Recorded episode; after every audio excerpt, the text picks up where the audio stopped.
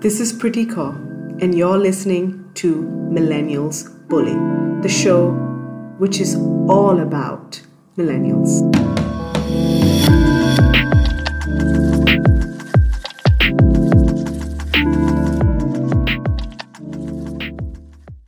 Hi, everyone. Welcome back to another episode of Millennials Bully. To start the new year with a bang, um, and we're talking all about films and stories. Now, who better to talk about films than Sydney Chan? Uh, Sydney is a millennial filmmaker, writer, and editor. Thank you so much for joining us today, Sydney. Hi, hi. Uh, I find it weird when people call me like a what filmmaker, writer, all that. It's like it's so. Sometimes you know you don't feel like you feel like you're what people describe you as. Right. yeah, yeah. But I think I just occasionally do films now uh, not so as often as before. Right now, I put, I'm more of a, a editor rather than uh, anything else. Yeah, it's at least a bit more stable uh, right. In terms of finding work and all that. Yeah. Nice. And I yeah. um I guess you know that kind of takes us to to the first thing that I guess we all want to yeah. know about you, which is um, how did you start your journey in filmmaking? What inspired you to go into that uh, when you did, and and you know what's the journey been like uh, for you as as that editor, filmmaker, and director? Uh, I think the journey is a bit a bit strange. Um, like if you want to talk about my career, it's a bit it's a bit uh complicated, lah. But like I started wanting to make films because of uh, you know my exposure to horror movies back in the early 2000s uh, back when you know there was a trend of Japanese horror or Asian horror. And the disappointment I had with uh, with Pontianak Harum Sundal Malam uh, drove me to uh, feel like hey why don't we make our own films you know? And I think at the same time I was playing like video games at the time like Fatal Frame and Silent Hill and everything that that sort of made me a bit more like brave or conquering fear and whatnot. And then that's when um, like the the lure of, of of being able to make your own thing and putting it out there is what kickstarted the whole process of wanting to become that. So I I used to write like stories, a bit of fan fiction and whatnot. Uh, started with what fan fiction uh, all the way back then or Sonic the Hedgehog. it's so random, right? And uh, a lot of other things. So it's, it's just the whole of uh, wanting to create something, right? And uh, and also maybe emotionally manipulate the audience, you know.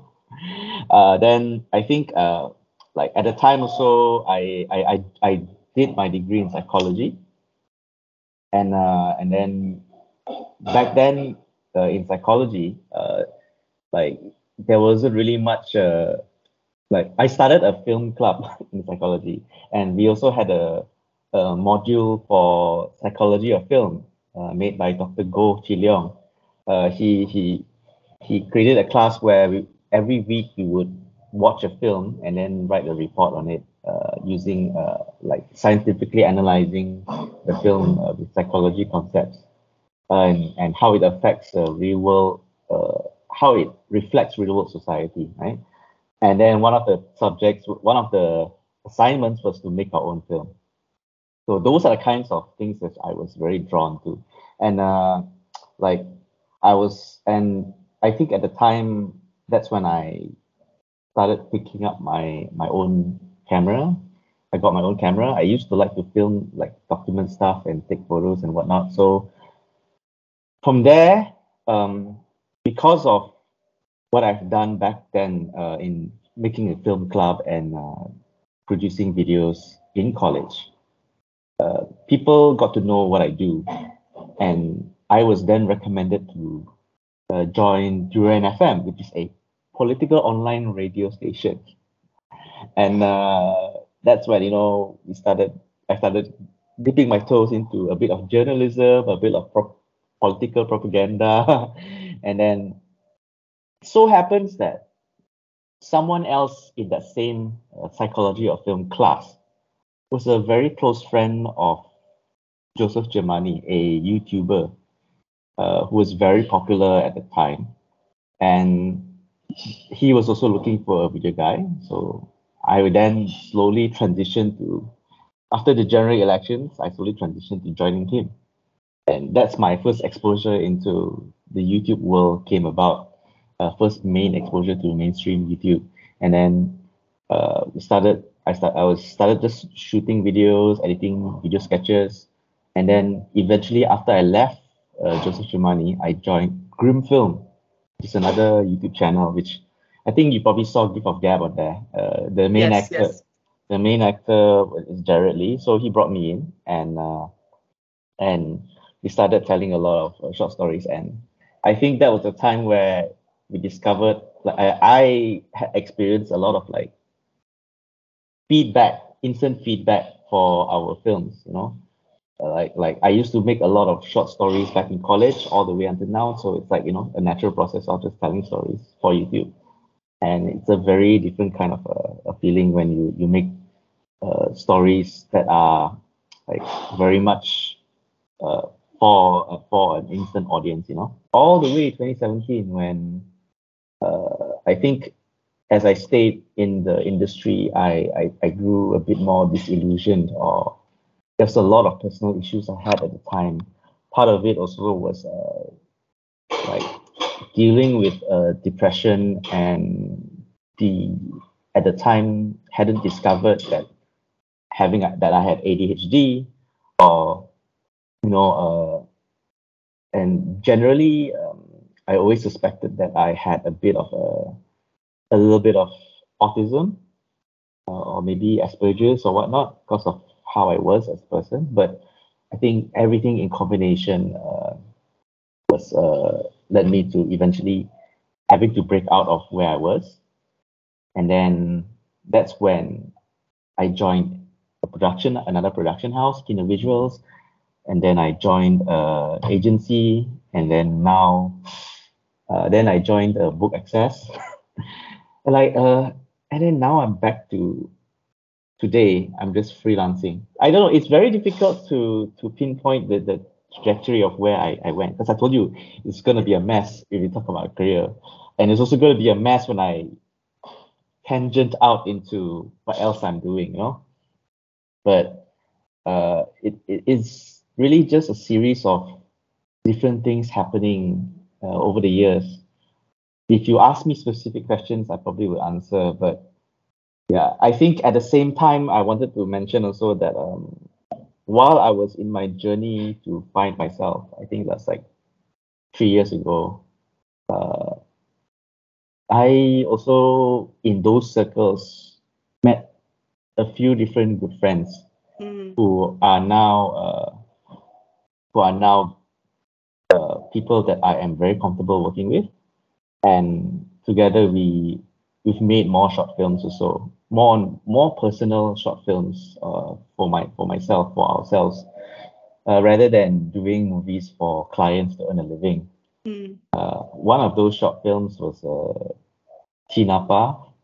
This is called This is not a petrol ad. I think that was a uh, my I think that was if you want to talk about millennial filmmaking, that was the most millennial thing I can ever think of of my attempt at telling a story because it was a very self-aware film that tried to uh, have a critique against uh, some of the things that we take for granted. Later on, we did. Um, uh, I joined a production, a film production back during COVID. It's called Mentega Terbang. I went in as a DP and editor. So I think uh, we're still. I think I'm not sure if you've heard of it, but yeah, it's a feature film, like an hour, 47 minutes that uh, we went on to Yogyakarta. Uh, so it's a very underground film also, where it talks about uh, religion, uh, mm. especially in the perspective of a young Muslim girl trying to uh, come to terms with her mother's mortality. At the mm. same time, like you know, she wants to be with her mother uh, in in the afterlife, so she's researching other afterlife to find the correct one. Mm. So it's that kind of uh, that kind of narrative. Yeah, and um, you spoke um, uh, about a lot of um, uh, different themes uh, when you talked about your journey. One of the things was um, sort of about like how you can connect to millennials with your uh, with your films and how you made that um, that film that you talked about. So when you look back at your sort of um, I guess in, in all the films that you that you've made, um, how do you think those kinds of films um, how were they inspired by the fact that you were a millennial do you think that that had um, something to do with you know the creative element of your films would you okay, say that being a millennial affected that? And I, and how yeah. do you think yeah. Okay so if you want to see okay i think being a millennial is okay. I think it definitely did. I think the fact that self-identifying as a millennial sort of added a bit of uh, uh, sort of motivated the different decisions I made during the filmmaking process.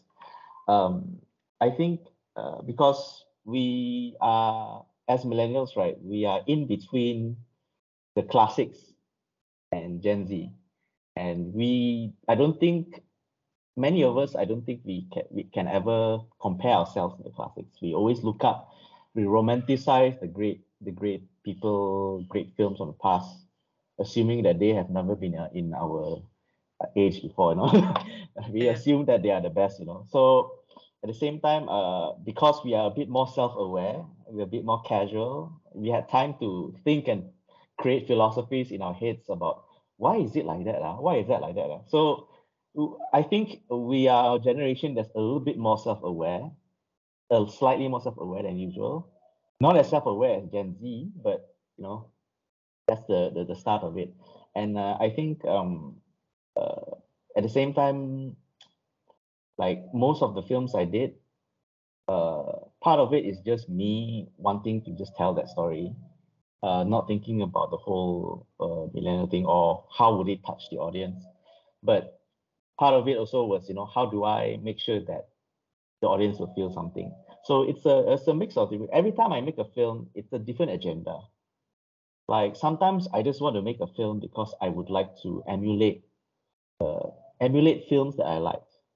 Like I one of my most personal favorite films was uh was called um uh Hai Fei Lai. Uh, it's a Cantonese film. Uh, it's it's called Be Mine Would You. It was also on Grimm Film. Uh, and it was supposed to be a Cantonese comedy, Chinese comedy that emulated uh, the kinds of funny dramas and films I watched growing up as a kid.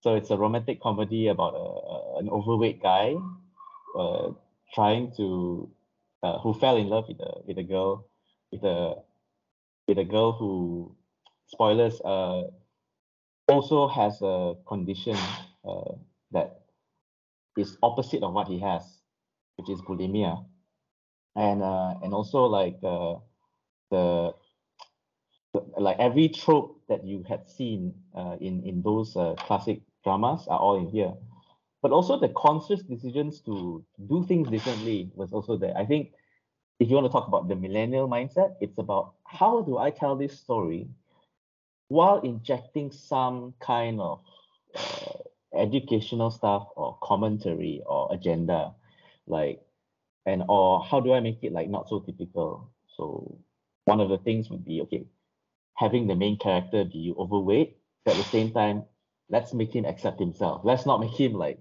oh, lose weight, you know. Aside from the fact that it's impossible to do in a short film for a low budget, but um, you would you would want him to be comfortable with himself. At the same time, you have the opposite uh, effect where the girl herself is, is is suffering from body image issues, which is ironic, and and, and then also ha- having the conscious decision to make sure that um, they don't end up together they just end up as friends. Why? Because you don't always need to have, you know, guy gets the girl and all that. It's so annoying because it's so toxic in a sense where why do you always have to associate guy and girl? You think you know, uh, what lock must enter key every time, man? Every lock must enter key, man. Uh, or every key must enter lock, right? So it's like it's it's so it's so like it's like I I, I just wanted to have that. You yeah. have a romantic comedy subplot, but then you subvert it. Mm. I think that's the word. I think that's the key word is subversion, right? Mm. Um, so I think uh, that, that, that like, but at the same time, the challenge is that when I try to have an agenda, sometimes it just gets in the way of, of uh, storytelling as well. Like, like it's it's it's all about it, it, it like when the message takes more prominence than the story, it sort of like muddles it up, sort of makes it more difficult to tell a story. And I think it was, I think like the reason why it was uh, my most favorite short film, uh, Be Mine Would You, is because it just was pure fun. The how that film came about was because I wanted to to do a because I imagined a scene of a guy um I imagined a scene where a guy was telling his friend, how do you know if you really love someone? And the secret to that is to look at the girl's photo, put it away, and then look at the photo, look at the photo again. And then uh, if you if you if you still are attracted to this girl, it means you really like this person. So that was that was the first scene that I imagined like like to be in a film. I want to make a film yeah. that I can have this have this scene. Yeah. So then the whole film was built around it. It was built around it. So uh, one elaborate, long, emotional story yeah. was built around that one scene, and it became its own thing. Right. So so it was just it was just something stupid, and and all the messages and the development of the the, the themes, uh, the the agendas came later. Right. Yeah, and and it's and also because I I wanted to cast the friends, my friends, you know, to be in a film. Hey, do you, would you like to be in my film?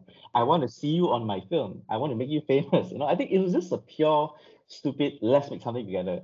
Yeah, um, and you you spoke about like um you know how you, you sort of make the films based on an idea and then you sort of build it based on that i guess like if we go back a little bit to the gift of gab right so yeah. you wrote that um that's that film oh, as well yeah. yeah And so how did you sort of come up with the idea there? Because it's quite interesting. Like when I watched it, um, uh, what I felt the, the theme that I got from it was that um, that physical expression sometimes um, is much easier. Well, it could it's much easier um, and it, and it should be used versus like verbal expression. Sometimes you can't find the right words to say something um, oh, yeah. and it, it ends up being that you know something that we show is is what connects to the person. So something like that which is actually a very strong message um, in a film. How did you you know get the idea to that? And and you know that oh, film was oh. sort of made from it. Okay so that film was actually so the backstory that film was made to to join a competition that had tremendous pressure on me, which is a Berjaya Youth Short Film Competition. And that was my last year of joining because the age cutoff was 25. It's the most pressured thing ever. So I wrote that story few years before as a top of line idea because uh so I wrote that story many years back, I think 2014, 2013 and it was more of a personal uh, story, uh, personal thought process where I was always constantly the mediator between arguing parties, even way back in college. There were always people around me that were arguing and fighting, and um, and I think I always tried to talk to both parties and reason out. I always feel that Sometimes it's just a misunderstanding. Maybe the way person didn't express properly. Maybe they didn't. Uh, maybe they they they lack the certain keywords or vocabulary to to say things. So they say they substitute words with something more crude, or maybe the other person doesn't understand those words that the other guy is saying. So, it, if only we could like mentally, uh, what do you call that? Have this hive mind where everybody could just like absorb their thoughts, it would be easier. But no, we can't do that. So I was always known as the guy that tried to make peace between people, no matter what it was the case. And sometimes you just fail. You can't do anything about it because um, um, sometimes it's not. Sometimes words are not enough, and sometimes the other person can't speak also. Like even in my own situation now, uh, in my own marriage, it's also a different journey altogether. But uh, it was it was just a, a thought where I wanted to make a what if we made a, a, a very simple story that's very much like Pixar. Uh, like uh, I think there were there was a parody of a of Pixar movie trailers starring starring it's called Sometimes Why, the letter Y, and it's like told in a very trailer. So it's it's almost like like telling a, a narrative style English story and and how do you create a world that's uh, that's very much based around that where the character is a is a mediator but in a very exaggerated way i think part also was that of that film was um, inspired by this italian film called the occupation or yeah it's called the occupation where either french or italian where, where it's a bunch of people doing mundane jobs such as being a coat hanger or being a door or being a carpet or being an elevator. A physical person doing being doing their job as an object. So so that was the idea of uh, of, of having an exaggerated version of that role as a mediator. And then i think um, i had a challenge of how do i tell this story in uh, in only five minutes? I think at the same time, Grand Budapest Hotel uh, by Wes Anderson came out, and it's like, oh yes, now I can, now I know how to tell my story in an interesting way, like having the camera be fixed in a in a symmetrical pattern and just telling it in an interesting way. Yeah, but but I think that film itself, part of it was just uh, a personal personal journey lah, where where I wanted to to just let people know that sometimes you I wouldn't I wouldn't say to let people know. Actually, you know, it's a more selfish thing. It's more like um it's just an expression of me thinking out loud where sometimes you can't tell. Uh you can't you can't uh, tell someone. Sometimes mm. you gotta show someone. Yeah. Yeah. And um I guess you spoke about the Grand Budapest there, and you know, sort of, uh, I'm a huge fan of Wes Anderson and his style of filmmaking. Um, so, would you say that you have like a specific style of filmmaking, or is it something that you sort of change and you adapt to in every um, film that you make? Oh, so that was the context of the question. Okay, uh, I adapt to it actually. I have no specific style. Everything I do is based on what I think looks nice what I think looks cool um, based on the films I watched. And sometimes it's also like watching films and realizing, huh, I actually can get away with it if I shot it like that. Right. and I think Grand Budapest Hotel turned my storytelling for that particular film into like you can't carry an entire film just on a concept. So you have to compensate with, you know, interesting visual styles. And also because we don't have much props or much decoration, at least the symmetrical aspect of it makes it a bit more interesting. And right. then maybe, yeah, so it, so it's um I don't have a particular style. It's more uh based on the situation and based on my mood. Right. Yeah. But okay. I think I think Wes Anderson's style sort of made it more convenient, I guess, to sometimes tell a non-story. Yeah. Uh, to tell a, a, a movie, uh, to, to do something that probably doesn't have a story, but as long as it looks visually interesting to compensate. Mm. Sometimes I see it as a crutch, you know, but at the same time, it's like I just like it as at the same time. So yeah, it's just it just depends on the situation. Right. I would say that my style back then also from until now used to be a bit more normal. Like like like early days I would just hold the camera in my hand.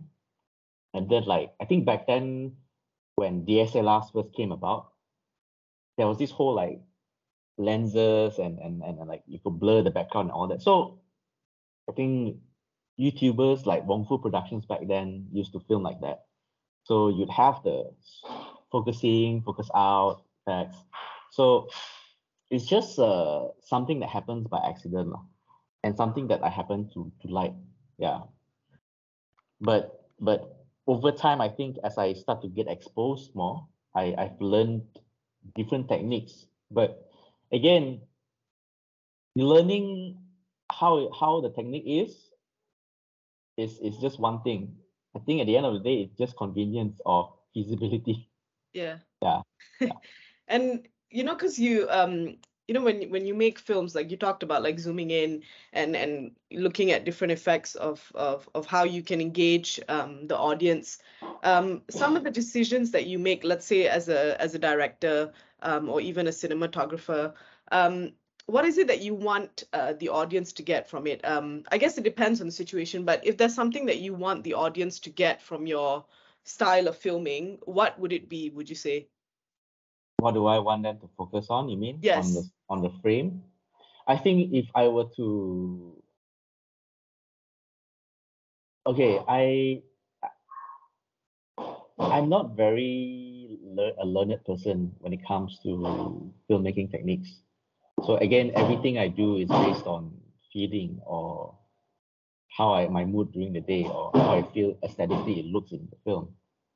And I think it's more like a sense of maybe sometimes depending on the film, it's dreaminess or emotion.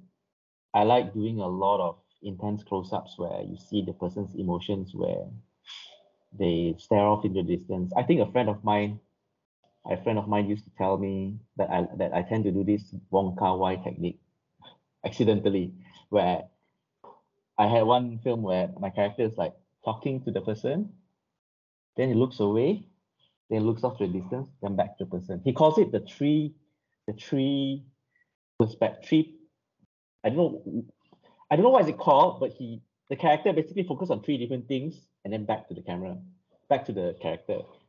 So so I I I I uh I basically like like again like to focus more on like visually focus more on the characters faces because that's what draws me in sometimes.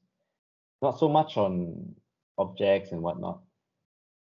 Yeah, and I would also do a lot of cutaways, sometimes as a way to cheat lah. Because you know, like oh, I, I didn't get a continuous shot of this scene, so I got to cut away so I can cut the dialogue short and come back. right, right.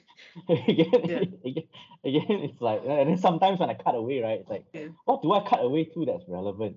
Right but but I mean you you do it well, don't you? Because I mean that's something that I wouldn't have known unless I've I've spoken to you about it. So I mean whatever decisions that you do make in your films, it it works and it's um and it's it's, interesting to watch it. I guess. It's yeah. actually it's sometimes it's just accidental or out of convenience right. or like yeah. huh it works. you put it yes. I, I I do that even in my editing also. It's just yeah. it's just yeah yeah, because I, you know, when we watch films, I'm, I'm not a filmmaker. I do, I love photography, but what I think about when I watch films and yours as well is like, I'm always thinking, oh, I wonder what the director wants us to get from this scene. Um, you know, what, what was the decision that went into uh, this small scene, something like that.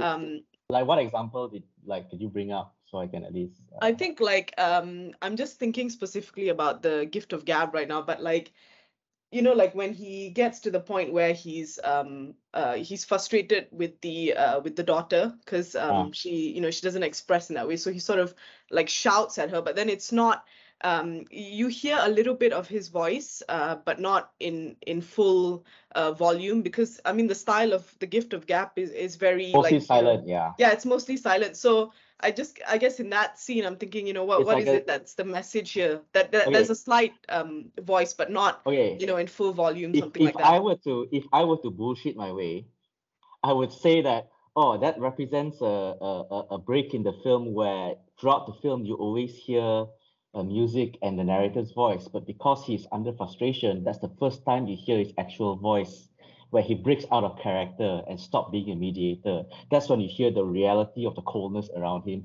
So that's how I can push okay. my way, right? But I think at the time it was like, how do I show his frustration? Uh? Yeah. And like I didn't I don't think maybe I think it was just it was just at the time because we were under pressure for time, right? And like how do I show him frustrated? maybe just have Jared scream at him. I, I think Jared just did his own thing and screamed, and I just kept it in the cut. Cause like, okay lah, it it's still it's still not talking. He's still not like directly talking. We don't hear his voice, but it's like a it's, he's still considered like a background noise when he talks, right? Not mm. actual words. Yeah. And I think also I think also the difficulty was how do you how do you tell a story where it's wordless, only narrated by the narrator, but you need to have the characters like like speak. That's why you have the scene where he speaks to the little boy, mm. and you hear a bit of his voice in the background, and the narrator is the one that talks over. But for the scene where he screams at the girl and all that, I don't think it would have been uh, appropriate for the narrator to also say what he says. Yeah, yeah, and, yeah. and I think also I didn't have any line to give him that would uh, that would be suitable. So it was just uh, Jared's acting that I put in. But when I put it together, and now that you tell me about it, it's like, huh, looks like thematically it works. yes. Yes. uh, that, that that's my official yeah. story from now on. Uh, it, it breaks character, it breaks the scene, the mise en you know. right, right. And I guess on the other side, what I've learned is that sometimes things are accidental in films, yeah. and it works. And and I guess um yeah, it's interesting from like another because you know you're you're the input coming in uh, from the the creator side, and then we are the audience. We respond to your to your um creative side right? So yeah it's yeah. interesting that that we that we sort of make a link but yeah. you know the story is different from what we sometimes think i guess actually, actually it's i think it's more like the things take on a life of their own and and things just come naturally and i think it's also a human need to find that connection in everything. That's why you got term terminology like pareidolia where you see faces in things that don't have anything Mm. Pareidolia, I think, yeah, pareidolia. So it's just uh, that constant need to find meaning, and I think that's the the crux of of everything. So so meaning somehow comes naturally, and and and when you try to make a film that has meaning, sometimes you don't have to try too hard So I think when we when I was watching on some film analysis stuff, you sort of wonder like because every film analysis uh, essay, most of it is just from the, the writer's own interpretation of some other person's work. But it starts to feel weird when you see other people making analysis of your own work. You feel like, wow, someone is taking my my stupid project seriously, or my my half-ass work previously. But mm. it's like it's like sometimes it's it's it's like again, it takes on a life of its own. Yeah. We without you controlling it. Yeah, it's a lot more organic. It's um, organic. Then uh. then then I guess um yeah not not everything is uh is planned I guess. Uh, yeah, quite interesting. And I yeah. think it, it it hurts things when you watch too many of these essays and then you try to plan for it, and then it hurts the process. Mm. So I think it's it's just uh, what I'm thinking of in hindsight lah. Yeah. Because I started focusing more on how to tell these stories with proper planning, and it just made it feel even more artificial. Right. Okay. Yeah. So yeah. so it, again again like like like which is more important, the story or the agenda or the technique? So that's why I don't I don't really do films that much anymore, not as often. Part of it is due to me uh, being tired after all these years. Part of it is also due to maybe me taking on uh, medication, which is uh, antidepressants, where it sort of dulls my negative thoughts, but at the same time dulls my maybe it sort of dulled my my writing in a way. Right. I go more straight. I go straight to the point more rather than uh, rather than being romantic yeah. or poetic about it. So yeah. yeah, I am. But I guess I guess you on you could see it. You could see it as you know that's you changing your style of um uh, your creative process in a sense right it could it could i guess lead to to like different projects uh yeah. in the future as well where you're you know where where that element you know feeds into a different theme of, yeah. of films yeah yeah it, it's i think it's just uh it, again as you say like it, it, it adapts it, it, it, my style changed over the years and I think I still want to tell the same stories again. I still want to re-explore things I didn't explore. It's just that now life has changed lah for me. And I think the key thing is that I am never going to let that part go. Mm. I'm never gonna say never.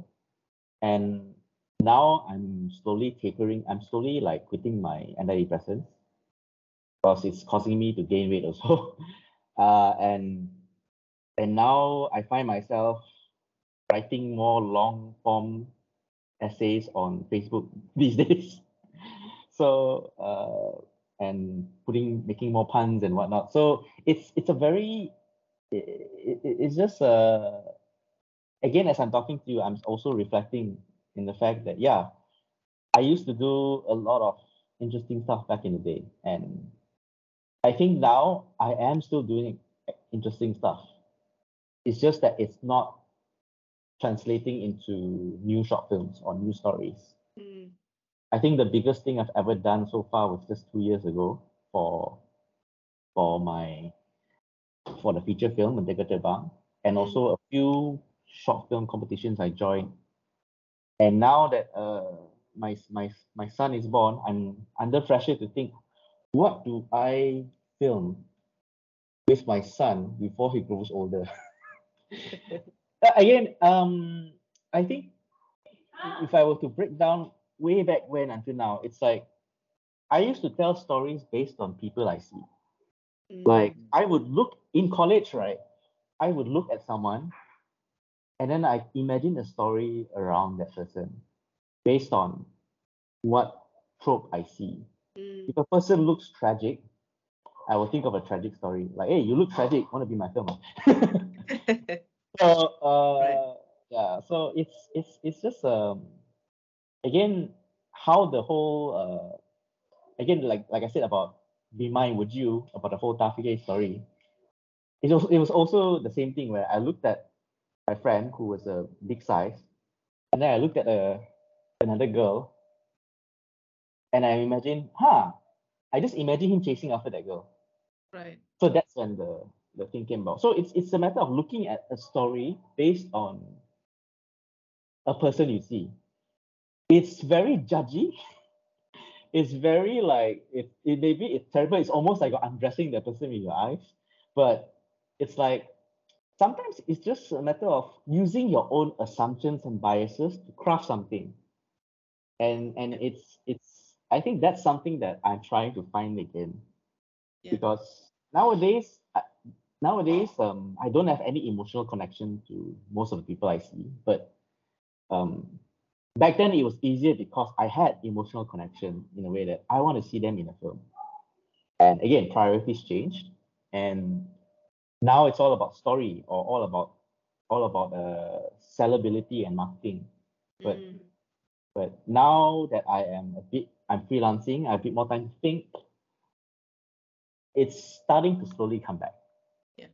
And i guess we uh, like for the listeners i would say that you know we definitely look forward to what you come up with next because i think your ideas are always very unique um, and it's and it's interesting it's it will be interesting to see what you come up with now sort of like i know, I know we're kind of in the phase where we're coming out of the pandemic a little bit so Yeah. you know i guess what you come up with now will be quite interesting as well to watch iPad.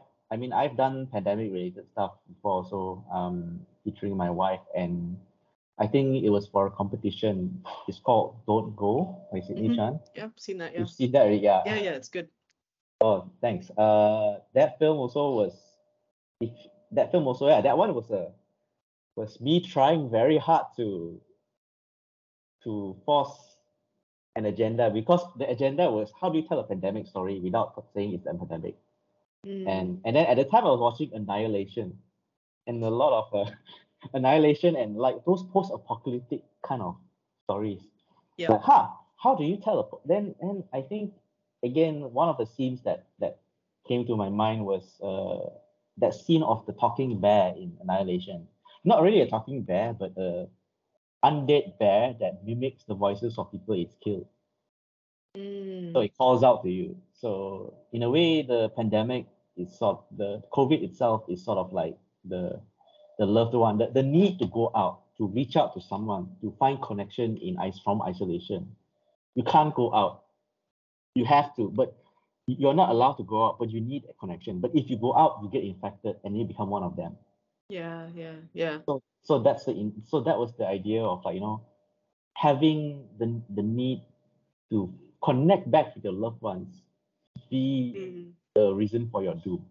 Yeah. So so so I think uh, at the time it was just me and my camera and my wife and the dog and my in-laws. so I think again, all of these things is just by accident because it's necessary. I had no other resource. Yeah. And if you look back, and I look back at all the films I made, a lot of it was also based on doing a lot with what little you have. Mm. And things are different when you have a lot or when you have things, but you're not certain how far you can go with it.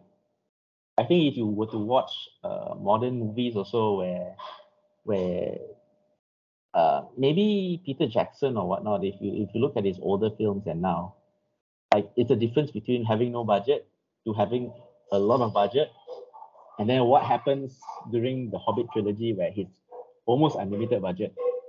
It's it's a it's a it's a different mindset when when you're not challenged. Right. Or, or that yeah. Yeah. I wouldn't say green screen is not a challenge, but yeah. Nice. Okay. Yeah, and I think that that is an important lesson as well. You know, like when you're when you have resources in abundance, um, but I guess another side is, you know, does that lead to positive things, or is it that you know in those challenges you create, or because you have a lack of resource, um, you sort of you're pushed to create something that's very yeah. raw and organic. Yeah. It's a it's a time capsule also lah, because at the time you didn't have resources. That was your mindset at the time, and every film is a time capsule. But I think uh, at the time uh, resources were, I mean, the lack of resources isn't the only thing that drives you lah. The fact that there's a competition going on with a short deadline the next day also drove yeah. you lah. Definitely. Yeah, and definitely. I think I think with you know even if you're a student um listening like you know when you have assignments like yeah i mean it's it's getting you know obviously it's writing about the topic but it's the deadline isn't it that gets you uh, yeah i would say that the gift of gab won first runner up and it was a project that was done like a few days before the deadline right doesn't look like it doesn't look like it at all so like well done few, to you and your maybe team. a week. Yeah. thanks thanks but yeah. a lot of the films we did is short before it's like very very tight deadline and i think like even a film there are like a few films I've done, collaborate with other people. There was just one day before the deadline that won. I have a friend. I think if you if you uh maybe you can interview her next. Her name is Ibtisam Ben Nasib. She is the winner for HBO's uh, uh short film competition back before the pandemic. Okay. He, she also shot the. It's called Ali. Uh, Ibtisam, huh? I B T I S E M. I still collaborate with her a lot, but she shot that film a day be, like maybe one or two days before the submission. Uh. Oh. She no, uh, she submitted it very late at night. Right. Few, one hour or few minutes before the submission. And she won. So right. so so it's not a very good I don't know what are you teaching again? Uh, I, I teach children. I, I teach a, a range of different subjects, but but yeah, I'm a teacher, primary children. It's the it's the whole fact that it's it's last minute that drives the pressure, and yes maybe it's an ADHD thing also. I don't know. It's it's it just gets you to I think the cortisol that you're feeling sort of drives you. But when yeah. you're too long, too yeah. much freedom, like you sort of don't get it. It's the yeah. same as maybe the same as with budget also. Yeah. And back then when we were starved for cinematic freedom, right? DSLRs were our creative expression because back then it was all very much locked off to the professional filmmakers. But yeah. DSLRs are our gateway in were gateway into it. Yeah, yeah, and yeah. and I think that that's the resource that we that we held on to. And I could very say clearly when I started handling I used to look forward to a camera that was very high end back then called the five Canon 5D Mark II. Mm. It was mm. marketed as the most uh, cinematic camera. Then I only had an entry level camera and I made a lot of stuff with it. When I joined a company, there are two of these cameras. I hated them. they were cumbersome. They were cumbersome and like I didn't get what I wanted. So again, it's like you always lust after something, but once you have it, you feel like, voila, no need already. Uh. You don't yeah. feel motivated. So again, you always need to latch on to something to, to to always have that insatiable drive. Yeah. So I learned. I think I for me, I I I'm learning how to artificially create a drive for myself so that I work towards it, but learn how to you know not see the destination. yeah. Yeah. Yes. Um, yeah it's been really interesting talking to you about like yeah. filmmaking and, and all the different things that you've talked about. Um, so just one question that i usually ask my guests at the end of the show um, and it is what is one myth about millennials that you disagree with? So what is what would your response be to that? I do not know much of the myths. I i think like the whole uh, lazy millennial and everything and all that. Uh, i would say I, I wouldn't disagree with many of it. Some of it is true I will also self-reflect and say that I am a millennial that has been born with a silver spoon at one point. So I was very sheltered and basically raised like I don't think I was a special needs kid, but I was raised like one because of how sheltered I was, and uh, and it reflected in my behavior. But but uh, I would say that uh, millennials are resourceful. We we know what we we know what we want but there was one myth that I would want to say is um, something that millennials always tell each other. Lah. Um, every millennial is different. And there are definitely a lot of toxic millennials out there mm. who are who are exactly what the boomers think we are. There are also the kind of millennials that are opposite of what we like to pat ourselves on the back with. I have known millennials to be bigoted, to be horrible people. I wouldn't say 100% horrible. They are still they're still like okay, but they are not perfect. Mm. Yeah, and everything. And I think we are at a time where we are a time where where where because social media is more out there, you sort of see the different strata of of people with different opinions and you realize that it's not so much a generational thing. Part of it is but it's just what you are exposed to lah. i think you wanted to ask about what can the film industry do and what is the kinds of films i will be making in the future. I think i just yeah if you, if you would love to talk about that yes great. Okay so i wanted to because i saw this question i thought i wanted to answer this um but I think the if you want to talk about the context of recent events, yeah, I will maybe not me, but I want to see stories where people talk about toxic patriotism. And I'm not talking on the left wing, right wing thing, but it's the mindset of hero worship. Our leaders can do no wrong. Our uh, if I were to say something that criticizes your leader, you will start turning around and saying, why are you why are you only criticizing that tunnel vision? Why are you only criticizing that person? And it's like you can't have a balanced opinion. You have 100% support. I went to a PKR rally. There was an old lady that uh, wanted to sit down on the wet grass, but she, she had to squat instead. There was a PKR flag. I told her, why don't you lie down on the flag? Uh, a dude next to her said, "No, don't don't disrespect the flag." And and the and it's like, what is this nonsense? Again, like, uh, aside from toxic criticism, it, let me it segues back into censorship, lah, which is maybe change the culture cultural mindset. Yeah. So I, I'm maybe I'm echoing a lot of other filmmakers who've interviewed, which is film education is lacking here uh, not education, film culture. Mm. And and I think if you want to improve this, right, uh, this is something that I spoke to, or something that Kamil Othman mentioned during uh, the few times I met him. Uh, he mentioned about how Korea has an export culture, and you see K-pop everywhere nowadays because I think one of the things they tried to do was make sure that they beat Japan. That's why you no longer see so much of J-pop. You see K-pop now. Right. Okay. And and and there are a lot of things a lot of Malaysian stories that are rich and strong and relatable, even though it's a Nusantara thing. And you can export these things out. You can bring this out to the international circuit. Um, well, thank you so much, Sydney. I think you've uh, you've talked a lot about films and and and the and the process that goes behind films, and we've also talked a lot about um, how we can support our Malaysian films um, as Malaysians in a better way. Um, and yeah, it's been really interesting talking to you. Thank you so much uh, for coming today. Yeah. And and sharing sorry all for, your experience. Sorry for, for for going off tangent everywhere. I'm just no not... no no worries at all. I think there's so many interesting themes that came out of um, the conversation today. So yeah, thank you.